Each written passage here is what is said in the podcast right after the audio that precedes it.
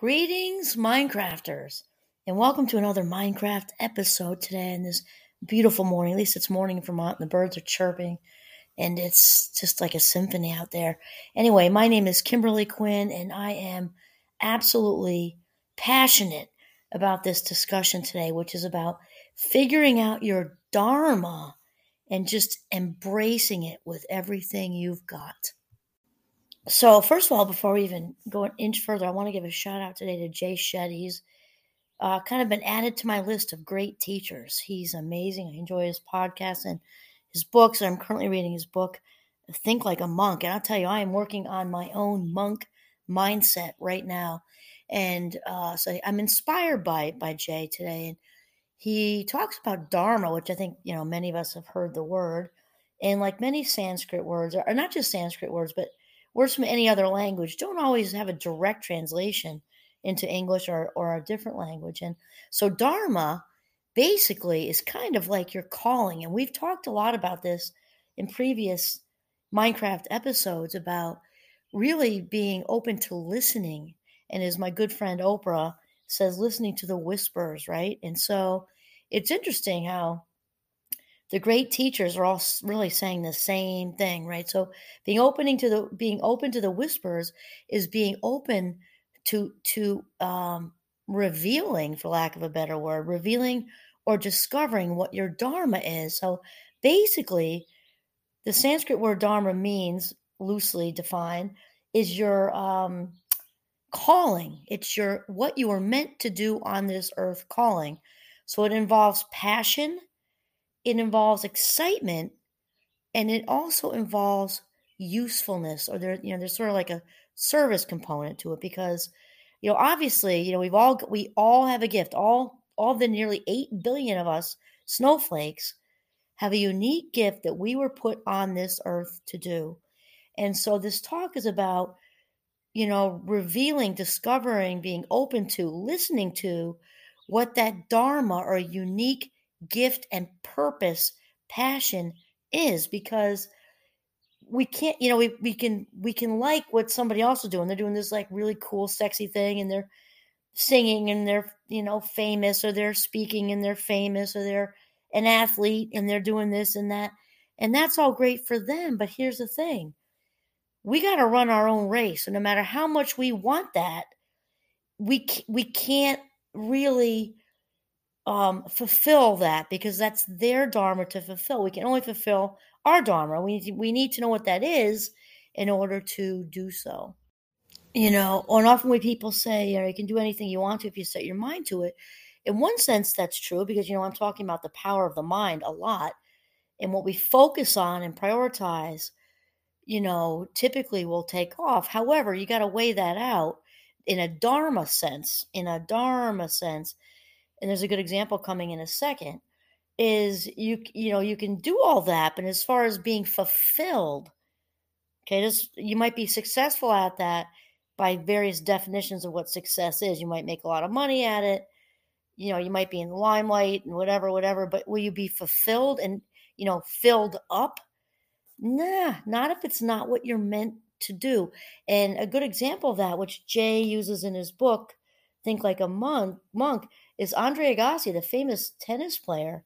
Who knew that he was pretty miserable playing tennis? All he, here he's a star athlete, and I guess his father pushed him into it at an early age and kept at him and kept at him, and he did really well. And it was only when he was sort of free from that stage of his life that he jumped into what he was really passionate about and loved to do, and he and he set up a um, a school for at risk youth I believe in Nevada from from K to eight or K to twelve. And um, did he do the tennis thing? Yeah. Was it fulfilling and rewarding for him? No, not so much.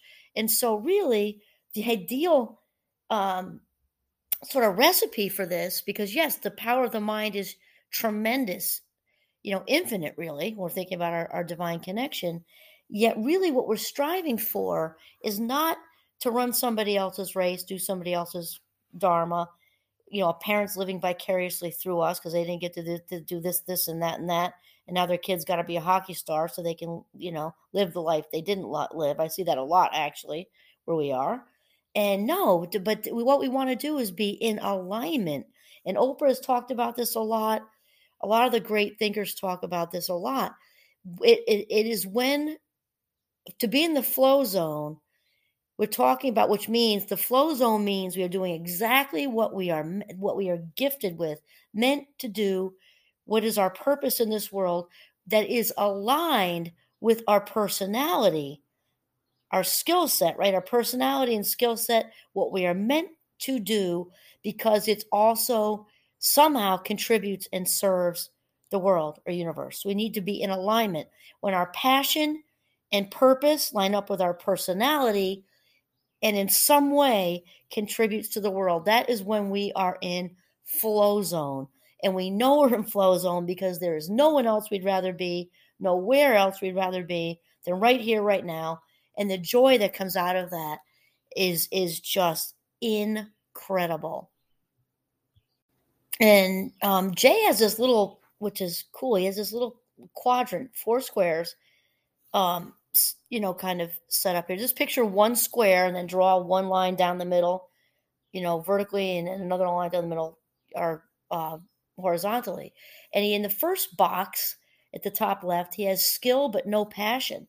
So that's kind of the Andre Agassi story, right? Because he had this tremendous athletic talent to it. Talent's different because I kind of like, you know, involves genetics and all that. Skill set with all his tennis skills, but no passion. He didn't like it. Okay. Then the second, right over to the top right, top left is skill, no passion. Top, sorry, top left, skill, no passion. Top right, skill and passion, which is ob- obviously where we want to reside. And then down below, beneath one is three, which is no skill, no passion, least favorable square to reside in, not having this skill set and hating it. I don't like the word hate, let's say dislike tremendously. And then right next to that is box four, which is no skill but passion. We don't that is that also is not a lot to offer because we might be tremendously passionate about whatever it is that we're doing, but we don't have the skill set. Well, that ain't gonna fly either. Because we're talking about the alignment, remember, of our skill set, our strengths, our strengths and our passion with our personality. And only then can we truly be useful and and contribute to the to the universe and and absolutely be loving it. So the strengths part's very important to talk about too because um, he does a little thing. He talks about you know also grades when we were growing up and um, you know you get you get you get you know two A's, a B, and a D. And what are the you know what does your family, what are the adults in your life focus on? Right, the D. And and Jay says is maybe we can look at that a little differently. Is that D really a weakness, or is that maybe someone else's dharma? Interesting perspective. Um, and the strengths piece is really really important because in order to be in alignment, to have our passion be in alignment with our our skill set, our signature strengths, we need to know what they are.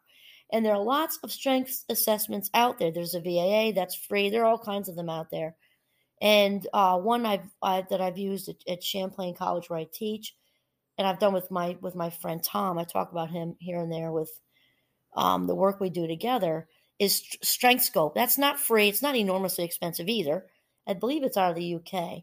But anyway, it produces a color wheel, so it, it's not that these are you know you're you're good at this. These are your strengths, and you suck at that that's why I like um, Strengthscope a lot, is because it, it's not about what you suck at.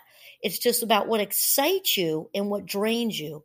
So the color wheel, and it's very, really pretty to look at. And I don't remember all of mine, but one of them was optimism, enthusiasm. Another one was enthusiasm. Basically, I'm a big sky person who's really positive. Lots of ideas. Creativity is way up there. And then details, not so much. And and it doesn't mean so. It doesn't mean you suck at it. It means it's going to take you way more time than somebody else. Why? Because you don't like it and it's not how you're programmed. So it's really good to know this stuff because uh, there's no way I'm going to be in alignment with, you know, if I try to focus on detail oriented tasks, it's just not going to go anywhere good. It's going to be frustrating and it's going to drain me. So the whole thing with, you know, running our own race, living this phenomenal, fulfilled, wonderful existence is to know what your signature strengths are, hone in on those to feed and figure out what you're passionate about, what makes your heart sing.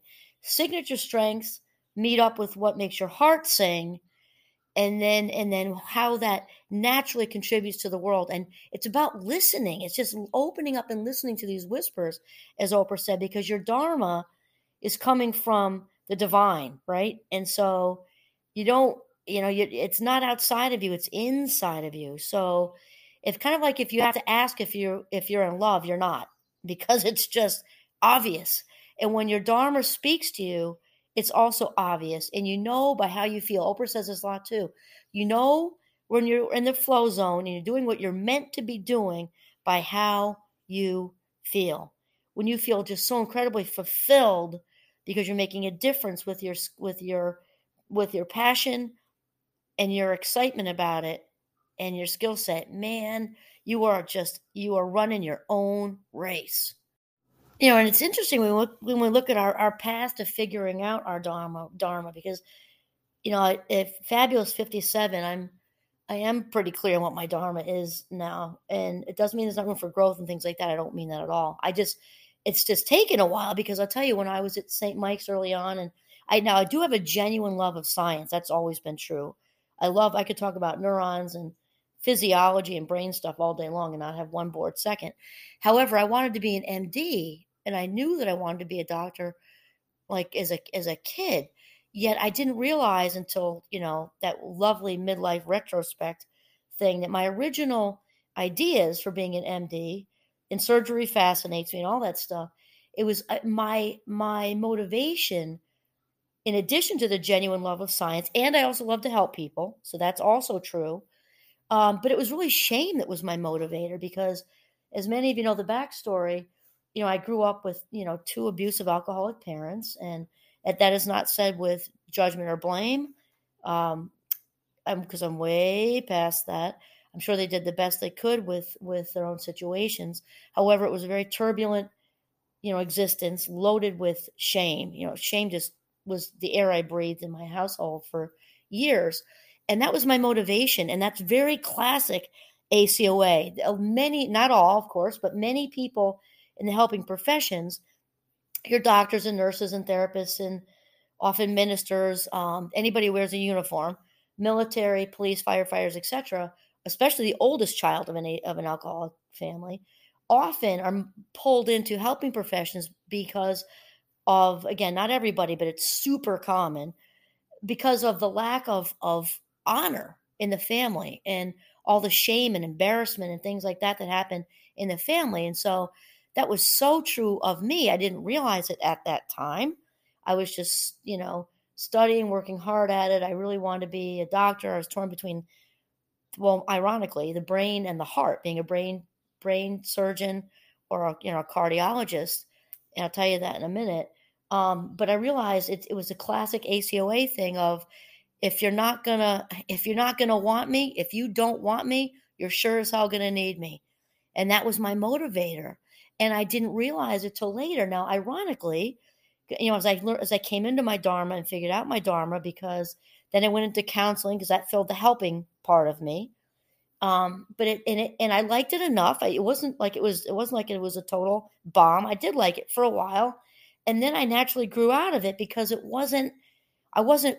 I was getting on track, but not totally on track. Like I was kind of running next to my dharma feeling it, could taste it a little bit, but I wasn't right there. And I tell you, if you ever would have asked me if I was going to be a professor and run around speaking around the country doing workshops at a really young age, I would have thought you were nuts. And now I'm so in the flow zone with it. It's it's crazy. Here's the thing. I and the mind heart thing, because now I got my doctorate in cognitive psychology and my well-being work with all the with um, what I teach with Mindcraft, all the workshops I do at Champlain as a well-being and success coach there, my dual role, and running around the country speaking about well-being and you know and and how to and how to um you know live your highest vibe best life is a merge of mind and heart. It just wasn't as an MD. It's wild. And now I'm living my dharma. I'm so living my dharma because I also love people And I know that it is my mission on this life to mirror value to people to help them see their own value. I know that for sure as I breathe oxygen. And it has all come together. And it's wild. I listened to Jay talk about how he came into that also with his speaking and and um and reaching out to people and how a monk friend of his and the he was a monk for three years and he was um, doing very well at it kind of had a conversation with him you can take everything you've learned here and be way more effective out in the world speaking to people and making a difference. And of course now he is. He's doing he's written this great book which i love he's doing podcasts and everything else. And so the reason i'm sharing this you know sort of personal story with you is wow and that's how i came into my dharma. I was kind of running next to it in different ways for so many years touching it tasting it feeling it and then until i actually jumped on the path. And now wow it's just so crystal clear and fulfilling and rewarding and i um spiritually just on fire. I don't know it's the best thing ever.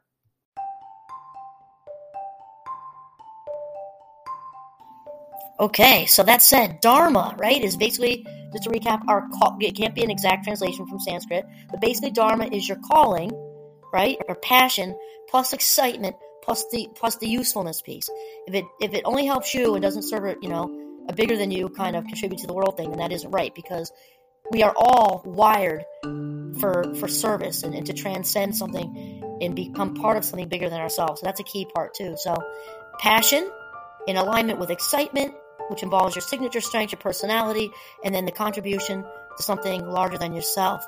Discover it, embrace it, chase it, love it, and live it. This is Kimberly Quinn signing off from the beautiful northern Vermont. Have a mindful day.